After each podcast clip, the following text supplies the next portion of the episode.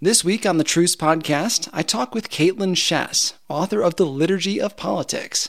We discuss Christian political involvement and some of the false gospels incorporated in evangelicalism. Listen to Truce anywhere you get podcasts or at trucepodcast.com. This is Troy and Joel, and you are listening to Revived Thoughts.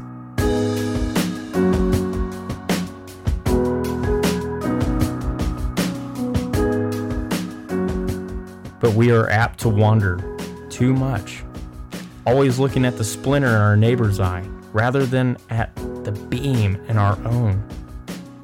Every episode, we bring you a different voice from history and a sermon that they delivered. Today's sermon is coming to you from George Whitefield. It was preached sometime in the late 1760s. Joel, it's it's funny. I don't think I've ever asked myself the question, how am I supposed to listen to a sermon? And yet when I saw this sermon, I was surprised to realize that after listening to preaching a good portion of my life and working on all these sermons for Revived Thoughts, I've never realized I am missing some areas of how to do it. I am hopeful that for the listener, you'll be able to apply uh, what you're listening to today to your life pretty much immediately. And also, there's a part that he goes into about how to treat your preacher uh, which I really think is relevant to all of us today. Uh, I think we could all treat our preachers and pastors with probably more respect and a little bit less of a critical eye. Now, this sermon is by George Whitefield, and we've done an episode on him earlier in the show. It's an almost Christian, and I really highly recommend uh, going back and listening to that episode if you haven't listened to it before. Whitefield is this great preacher, and we talk about how parts of his life would not really align with what we'd like to see in a Christian today. Yeah, definitely. Uh, lastly, we have a very exciting episode involving Whitefield actually coming up in the future of Revived Thoughts here in the next couple months. Uh, but I'm not going to spoil it. Just know there's something really, I'm, I'm really excited about it, and it's coming this summer. All right, yeah. As Troy mentioned, we do have a previous episode that kind of covers uh, uh, Whitefield's backstory and some controversies in his life. So we're going to be kind of touching on a little bit of that today and also touching on some other parts of his life. But as a recap, he was born in 1714 and his father died when he was two years old. His family ran an inn, like a, a, a hotel. Whitefield wanted to be an actor, and that's something we kind of focused on during the, the previous episode is his, his desire for drama. He would get caught skipping school to, to prepare and practice for different performances and he would love to read plays that was his go-to literature his go-to material is reading through plays his family was very poor, and when he was 15, he had to quit school to help his mother run the tavern that was a part of the inn there. And for a year and a half, he washed dishes and waited tables, and he served people. Troy, have you ever were you ever a waiter? Never a waiter. I was a pizza delivery driver and a barista. Does that Starbucks. count? I don't know. I don't waiter so. is uh, one of America's most popular jobs. That like any any random given person, there's Hmm. the li- high likelihood that they were a waiter. They shared that job in common. That, more that actually, I see that definitely makes yeah. sense. I also never never waited tables, although I would have over many other Yeah, jobs. I had some door knocking jobs that I would have rather been waiting. I guess so. That's why we're not Whitefield. Exactly, yeah. Uh, he waited tables for a year and a half, and he would he would he, we have this autobiography from him, so we can see his writings as far as what he was thinking during all these times, and he considered this part kind of a spiritually dark era of his life. He was r- religious outwardly, but he didn't feel it, it was it was all show. He he definitely would fall back into uh, hanging out with the wrong crowds and telling filthy jokes and not living that Christ like life. At 17, his mother gave up on the inn and just retired. And an old school friend, an old school friend of Whitefield's, remembered him and encouraged him. Said, "You, you know, you should really think about going to college, going to Oxford." Uh, Whitefield had always been the student that had been given really hard speeches to memorize. He had done really good job. Uh, he had done big performances, and I, I think that's probably what that old student was remembering. Like, I remember you. You were really talented. It takes some work, but he ends up getting into uh, Oxford, Pembroke College, Oxford, and we talked about this on the earlier show. But he he is at the lowest rung of Oxford. He's called a servitor, and the servitor they served wealthy students as a servant, uh, and in their free time they were allowed to take classes and study. This fit him really well because he had already been kind of a barkeep for a tavern, so he he had that experience. And for about a year and a half, he was doing that at, the inn, and now he's doing that at the school. And this is kind of a strange place to stop, but I always this is what I think about. In that moment, no one knew the guy currently carrying their books would someday be this mind bogglingly famous preacher and one of the most influential Christians of the 1700s and what must that have been like when they kind of someday figured out like some of those people had to have been alive and were like i'm gonna go see george whitefield. Isn't that the guy who used to carry my books? Isn't that the guy who would make me my tea when i was studying? I wow we ended up in different places like i just think about that and it's kind of humbling because what people in our life right now are maybe doing something obscure. Maybe they're working that side job as a waiter, they're just on the lowest rung of society, and we don't know it now. But 20 years from now, you know, you would pay big money to see them in concert or see them uh, give a conference speech or something like that. It's just funny to think about how people end up, I guess. In his second year there at Oxford, he joined what would be famously called the Holy Club. Troy, do you know who was in the Holy Club? I do, but I'm probably the wrong person to ask that. John Wesley and Charles Wesley. Gotcha, and and George Whitefield, obviously, the, the the three of them. I think he was there too. Yeah, yeah. We we've talked about the Holy Club on several episodes of uh, of Revived Thoughts. Um, these three guys were that cohort, right? You have Yeah. that that bond of brothers that are on fire for Jesus, and George Whitefield really describes this as a, kind of a, a new birth in his life and in his passion and, and really understanding and thriving after the Bible. John and his brother Charles Wesley were the main leaders in an approach that is is more systematic, right? It's this idea that every moment should be used to do something for God, whether it's studying your Bible or reading books or serving the poor, preaching to others. Every single minute should be dedicated to God in some way. And this way of thinking became really big in George Whitefield's life.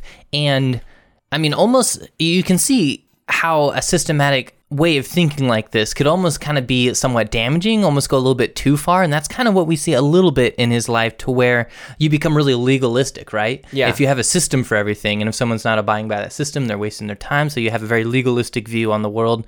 Uh, we can definitely see how that would not encourage good relationships with the people around you. I think that happens to, and maybe I'm speaking out. It happened to me at different points in my life where I got a little bit too into I have to do this, this, and this, and it becomes less about doing it for the love of God and less about I'm doing this in joy for God, but I'm doing this because I feel like I have to. And I, Sure. I, I can relate to this thing that he went through. He talks about this really dark moment, and actually, John Wesley mentions it at one point too. He said he would eat the worst food, he would fast twice a week, he would wear the worst clothes, and pretty much reject everything material.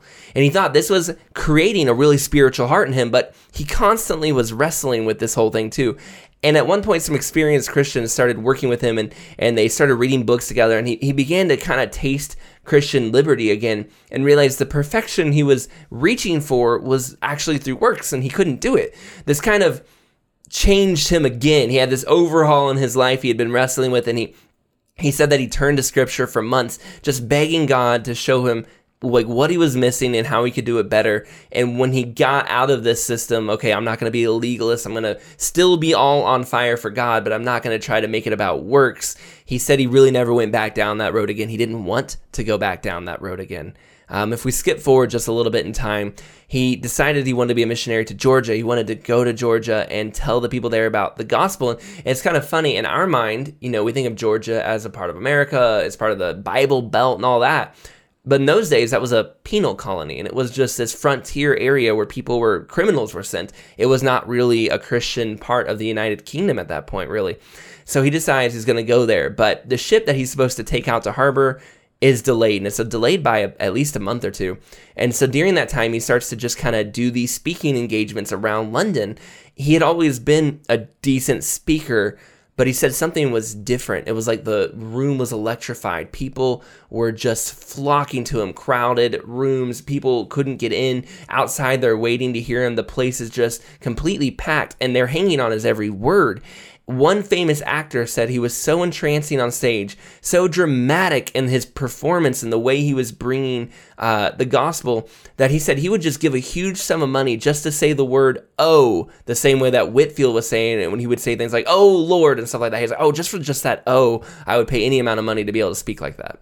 Yeah, so that's his time in London. So when he gets to Georgia, he he very quickly, I mean, he's only there for three months, but he very quickly becomes somewhat of a celebrity, somewhat of a superstar because he's just so enticing, so interesting to listen to, and he gets a, a lot of work done. He begins work on the Bethesda orphanage, which would go on to outlive him. He, he noticed this because there's so many orphans in Savannah. Troy mentioned that it's a penal colony. So all of these debtors get sent there when they can't pay their debts and they're forced into hard labor. And many of them die because they're not equipped or trained to do that labor. And their families that probably moved down there with them uh, are orphaned essentially They're, the kids are orphaned and so there's just a lot of kids down there that don't have parents around anymore don't have a father george whitefield built an orphanage to bring those kids into to house them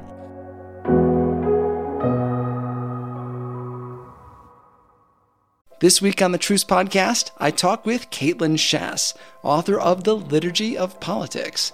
We discuss how evangelicalism has gotten tangled up in nationalism. We end up in positions where we take passages intended for Israel and apply them to America in ways that are not not good uh, exegesis. But also, I think then we end up in a position where we have to defend, we have to baptize the whole, especially early history of our country, because if it was founded on Christian values and God has to be defended and Christian values have to be defended, then we end up in a position where we either have to deny some of the atrocities very early in our country's history, or we have to say that those are Christian values. We have an ability in a unique system in which we have some democratic involvement in the in the running of our country to hold it to account to what God says countries should be. Listen to Truce anywhere you get podcasts or at trucepodcast.com.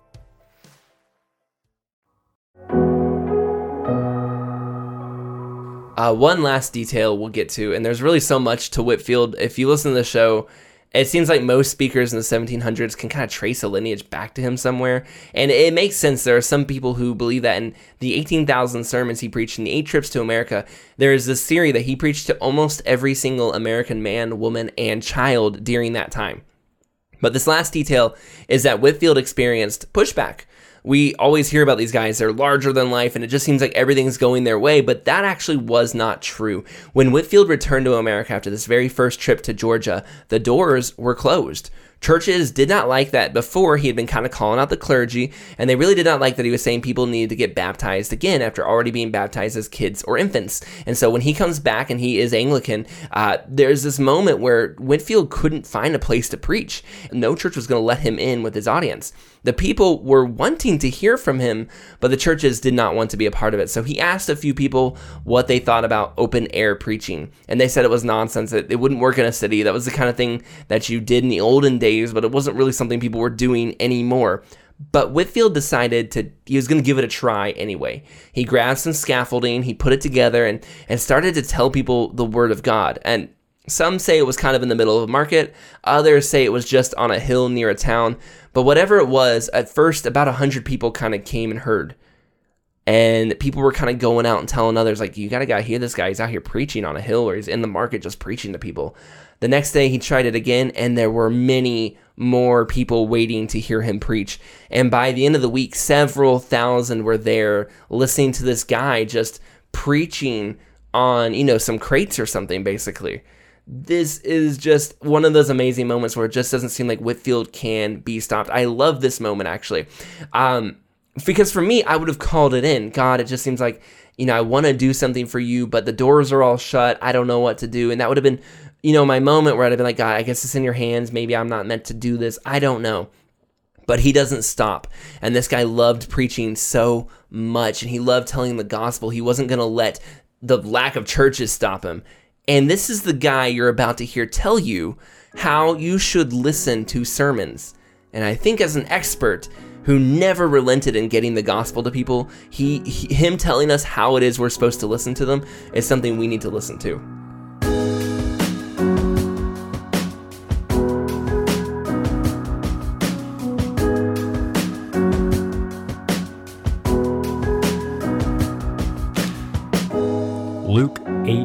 8:18 Take care, therefore, how you listen.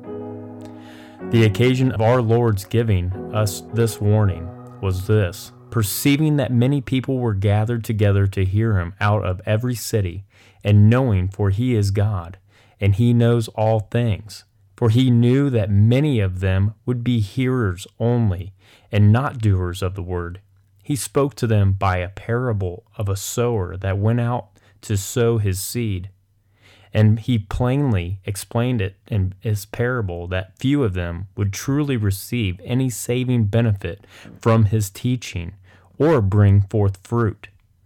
Although the application should be plain and obvious, his disciples were yet unenlightened in any great degree by the Holy Spirit and were unable to see into the hidden mysteries of the kingdom of God. Yet they dealt with our Savior as people ought to deal with their ministries and discussed with him privately about the meaning of what he had taught them in public. They had a sincere desire of doing their duty and asked him for an interpretation of the parable. Our blessed Lord, as he always was willing to instruct those that were teachable, herein setting his ministers an example to be courteous and accessible, freely told them the significance. This was to make them more cautious and more attentive to his doctrine for the future.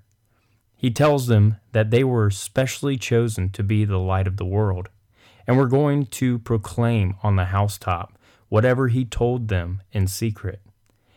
And as their understanding, the knowledge already given to them, was the only channel upon which more would be given to them.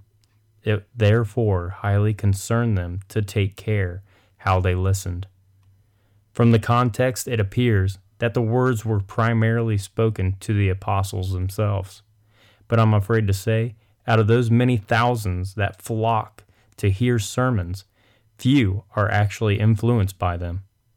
I can't help but think that it is necessary to remind you of the warning given by our Lord to his disciples, and to exhort you with the utmost earnestness, and to take care of how you listen. This is the design of my sermon. First, I will show that everyone should take all opportunities to listen to sermons. And secondly, I will lay down some warnings and directions in order to benefit you as you listen to them. First, I will show that everyone should take care of all opportunities to listen to sermons that there have always been particular people set apart by God to instruct and exhort his people to practice what he should require of them. It is evident from many passages of Scripture. St. Jude tells us that Enoch, the seventh from Adam, prophesied or preached concerning the Lord's coming and brought 10,000 of his saints to judgment and Noah, who lived not long after, is declared by St. Peter a preacher of righteousness. And though in all the space between the flood and in giving the law we hear of very few preachers, yet we may reasonably conclude that God never left himself without a witness. But at various times, in a diversity of ways, he spoke to our fathers by the patriarchs and the prophets. But however, it was before we are assured that after the delivery of the law, God constantly separated to himself a certain order of men to preach to, as well as pray for his people. And though the Jews were frequently led into captivity and for their sins scattered abroad on the face of the earth, yet he never completely gave up his church, but still kept up a remnant of prophets and preachers.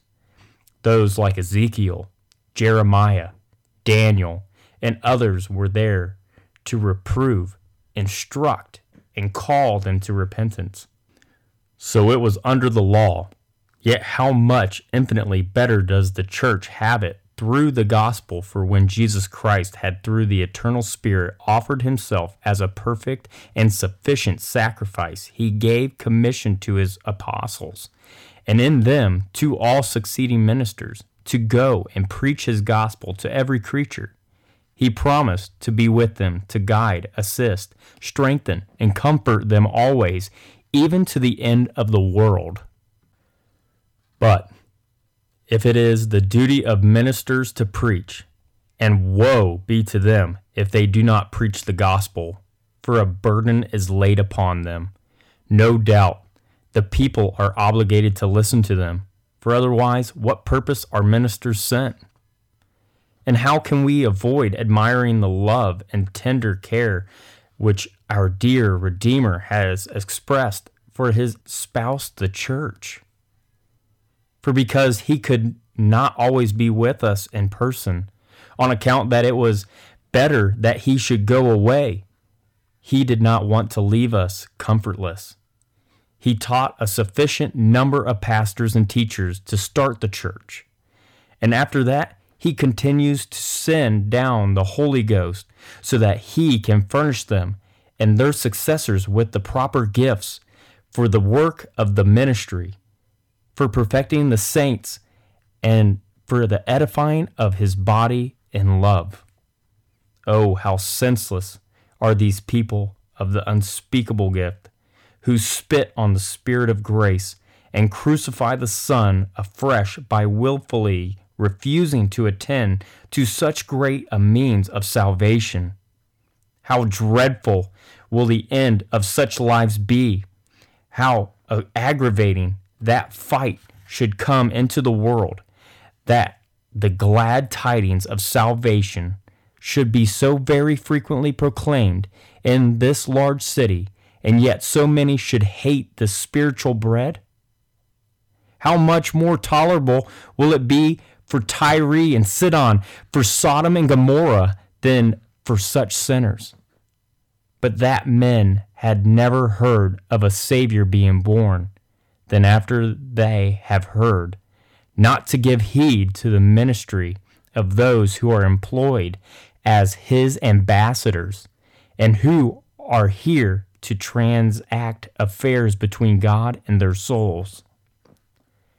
We may be in an unclear way and without a spirit of prophecy.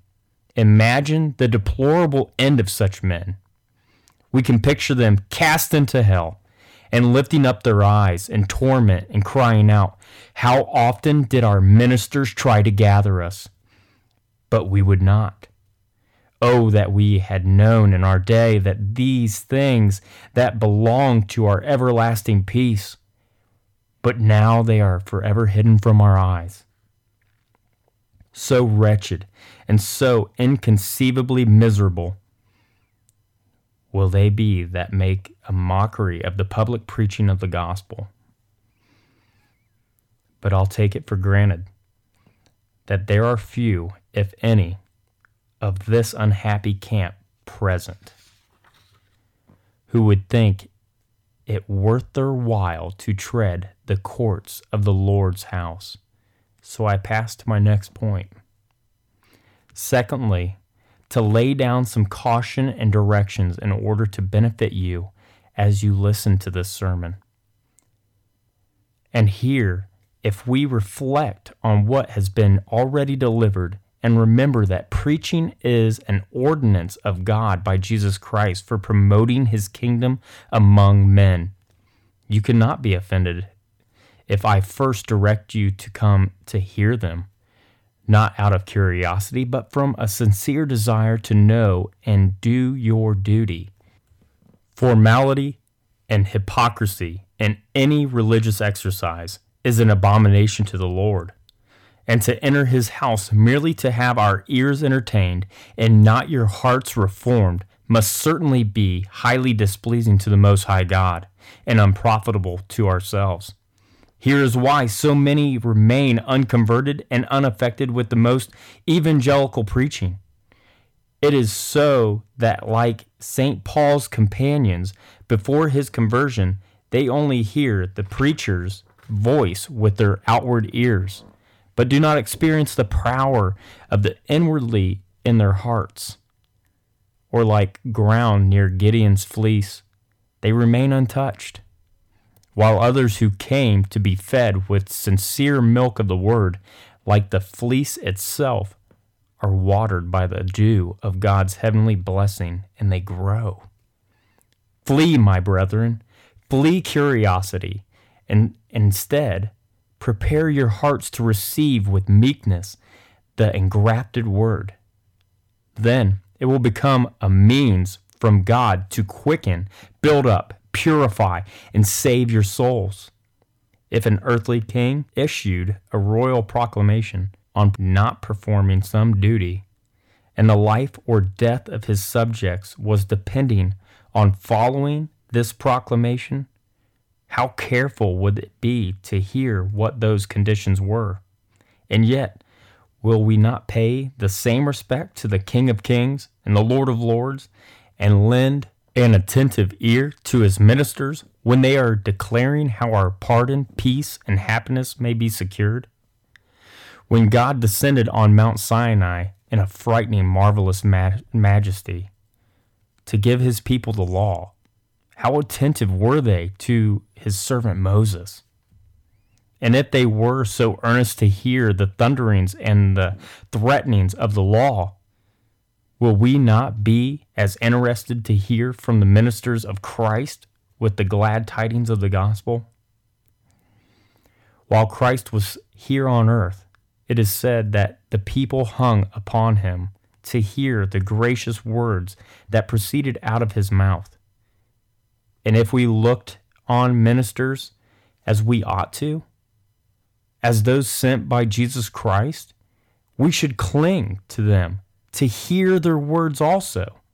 Besides, the sacred truth that the gospel ministers deliver are not dry, pointless lectures or moral philosophy intended only to amuse us for a while. No, they are great mysteries of godliness which we are bound studiously to take to our hearts. And it is through our negligence when we either do not understand them or by any other means let them slip from our memory. But how careless are those who, instead of clinging to the preacher to hear him, doze or sleep while he is speaking to them from God? Unhappy men. Can't they keep watch with our blessed Lord one hour? What? Didn't they read how Eutychus fell down as he was sleeping when St. Paul continued his discourse till midnight and he died? But to return, though you may prepare your hearts and be attentive while the sermons are delivered, yet this will not profit you unless you observe a third direction. Do not entertain any criticism against the minister. For even if the preacher could speak with the tongue of angels, but his audience was prejudiced against him, then he would only sound like a sounding brass or a tinkling cymbal. That was the reason why Jesus Christ himself, the eternal Word, could not do many mighty works or even preach to any great effect among those in his own country. For they were offended at him. And this was Jesus, God incarnate, who will bow the heavens. He will come down speaking as no man has ever spoken. But if we are prejudiced against him, as the Jews were, we then harden our hearts as the Jews did theirs. Take heed, my brethren and beware of entertaining any dislike against those whom the Holy Ghost has made overseers over you. Consider that the clergy are men who have passion like yourselves. And though we may even hear a person teaching others to do what he himself has not learned to do, but that is not sufficient reason for rejecting his teaching. For ministers speak not in their own but in Christ's name.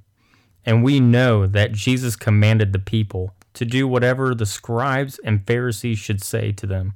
Fourthly, as you should not be prejudiced against, so you should be careful not to depend too much on a preacher, or think more highly of him than you ought to think. For though this be an extreme position that people seldom run into, yet preferring one teacher in opposition to another has often been an ill consequence to the church of God. It was a fault which the great apostle of the Gentiles, condemn the Corinthians. For where one said, I am of Paul, another, I am of Apollos, aren't you being carnal? asked Paul. For who is Paul, and who is Apollos? But instruments in God's hand by whom you believed, and are not ministers sent to be ministering ambassadors to those who will be heirs of salvation?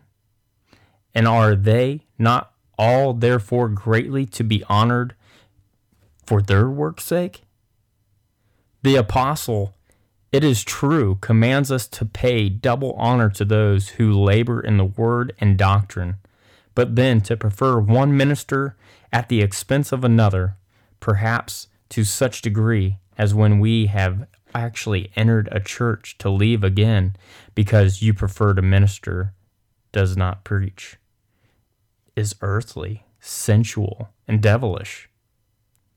Not to mention that popularity and applause cannot be exceedingly dangerous, even to the rightly informed mind, and it must necessarily fill any thinking man with a holy jealousy, or he might take that honor to himself which is due only to God. For God alone qualifies him for his ministerial labors, and from him alone every good and perfect gift comes. A fifth direction I would recommend is to make a special application of everything that is delivered to your own hearts. When our Savior was speaking at the Last Supper with his beloved disciples, and foretold that one of them should betray him, each of them immediately applied it to their own hearts and said, Lord, is it I? And if only when preachers are dissuading people from their sins or persuading them to the, a duty, instead of telling themselves this was designed against so and so over there, turn their thoughts inwardly and ask, Lord, is it I? How much more beneficial should we be find in our sermons to be that we should ask us this question Lord, is it I? But we are apt to wander too much, always looking at the splinter in our neighbor's eye rather than at the beam in our own. The sixth and last direction, if you wish to receive a blessing from the Lord, then, when you hear his word preached, pray to him, both before, in, and after every sermon. Pray to imbue the minister with power to speak, and to grant you a will and an ability to put it into practice. What he will show from the book of God to be your duty. This would be an excellent way to ensure that the word will be preached powerfully and to enlightening and inflaming of your hearts. And without this, all the other means before prescribed will be in vain. No doubt, it was the consideration that made St. Paul so earnestly entreat his beloved Ephesians to intercede with him from God, praying always with all manner of prayer and supplication in the Spirit, and for me also, that I may open my mouth with boldness to make known the mysteries of the gospel, and if so great an apostle as St. Paul needed the prayers of his people how much more do those ministers who have only the ordinary gifts of the Holy Spirit?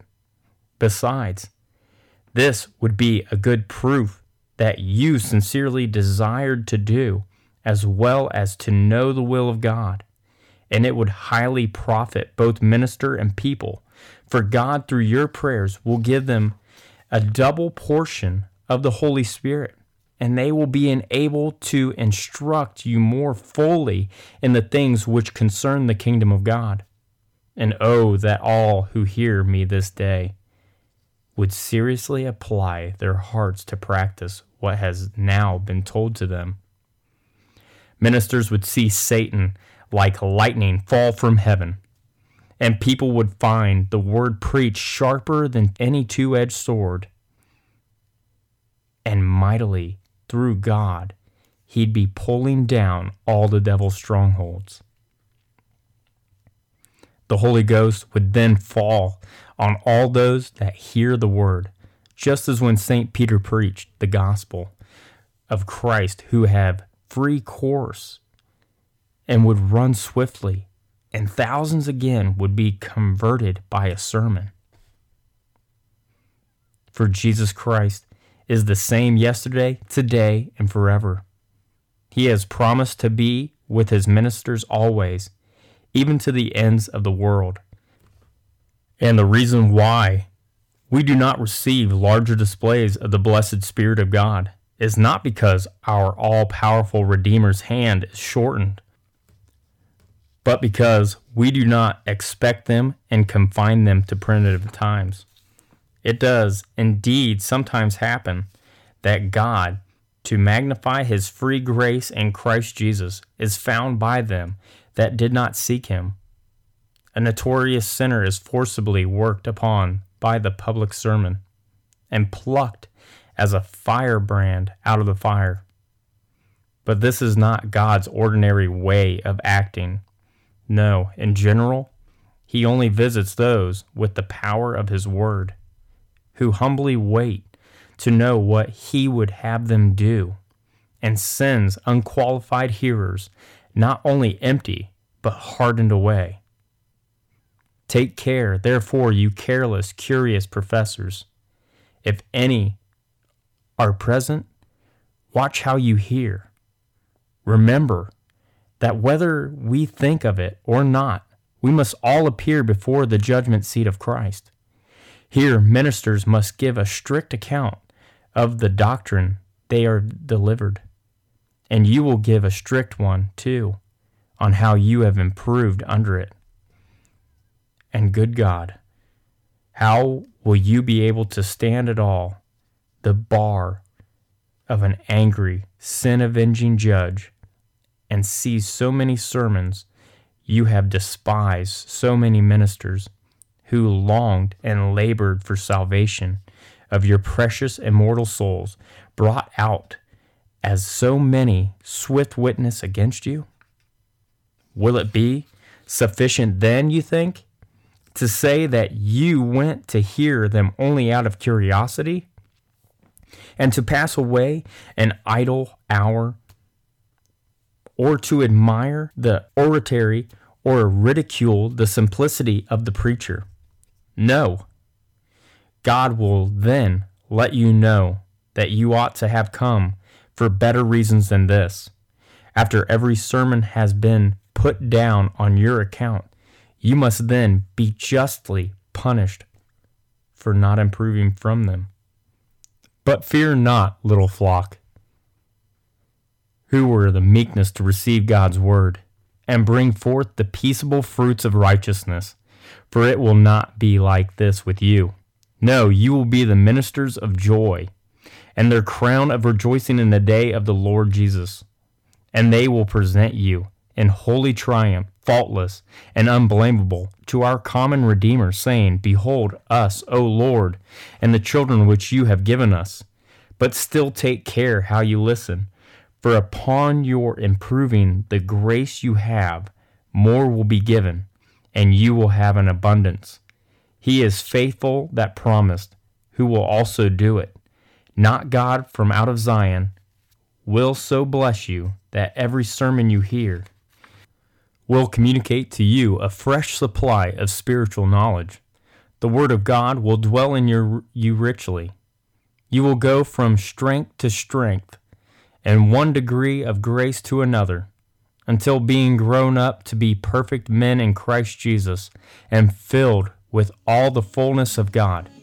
You will be translated by death to see him as he is, and to sing praises before his throne with angels and archangels, cherubim and seraphim, and the general assembly of the firstborn, whose names are written in heaven forever and ever.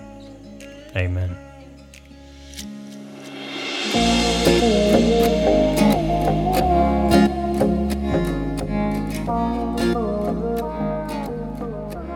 There's a lot in this sermon that stood out to me. Uh, remembering to pray before the sermon. I mean, how few of us actually go to church and we stop and we go, God, teach me something in church today. I'm really excited to hear the sermon. Uh, but the part that really got out to me the most was just the grace he asked people to give preachers. So many of us are so quick to judge a sermon or judge a preacher and say, well, you know, it wasn't very good. I didn't find it entertaining. I didn't like this. I didn't like that. Or so many of us are, are going to say, you know, oh, well, the, you know, the pastor said don't do this, but I know he does that. He's overweight. He's doing, I know he's got sins, right? I love the way Whitefield just doesn't let you get that out. He just kind of says the truth is the truth Preachers are being used by God. This whole thing is a remarkable thing where you're getting to hear the truth of God spoken to you. So quit looking for excuses not to apply it to your life. Even if the preacher himself isn't perfectly applying it to his life, that doesn't mean you have the right to not listen to it and to take it seriously. And I love that because if I'm honest, I think a lot of us really struggle with kind of judging the preacher. And Whitefield saying it's got to stop.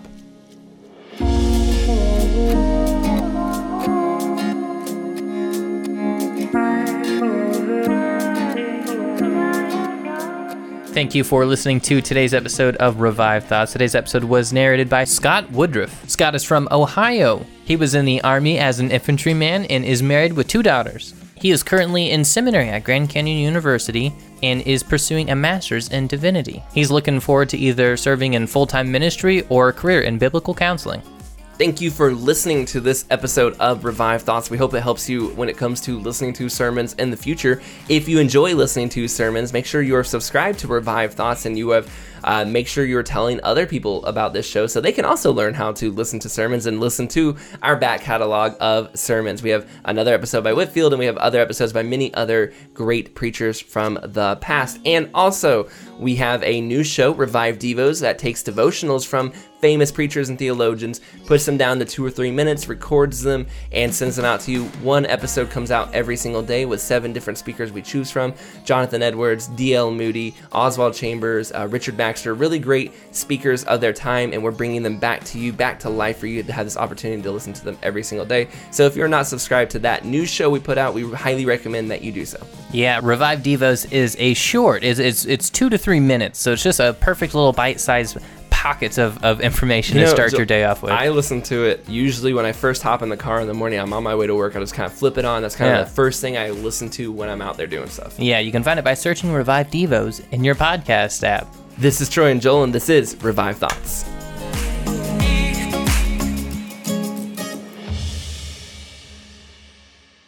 This week on the Truce podcast, I talk with Kaitlyn Schiess, author of The Liturgy of Politics.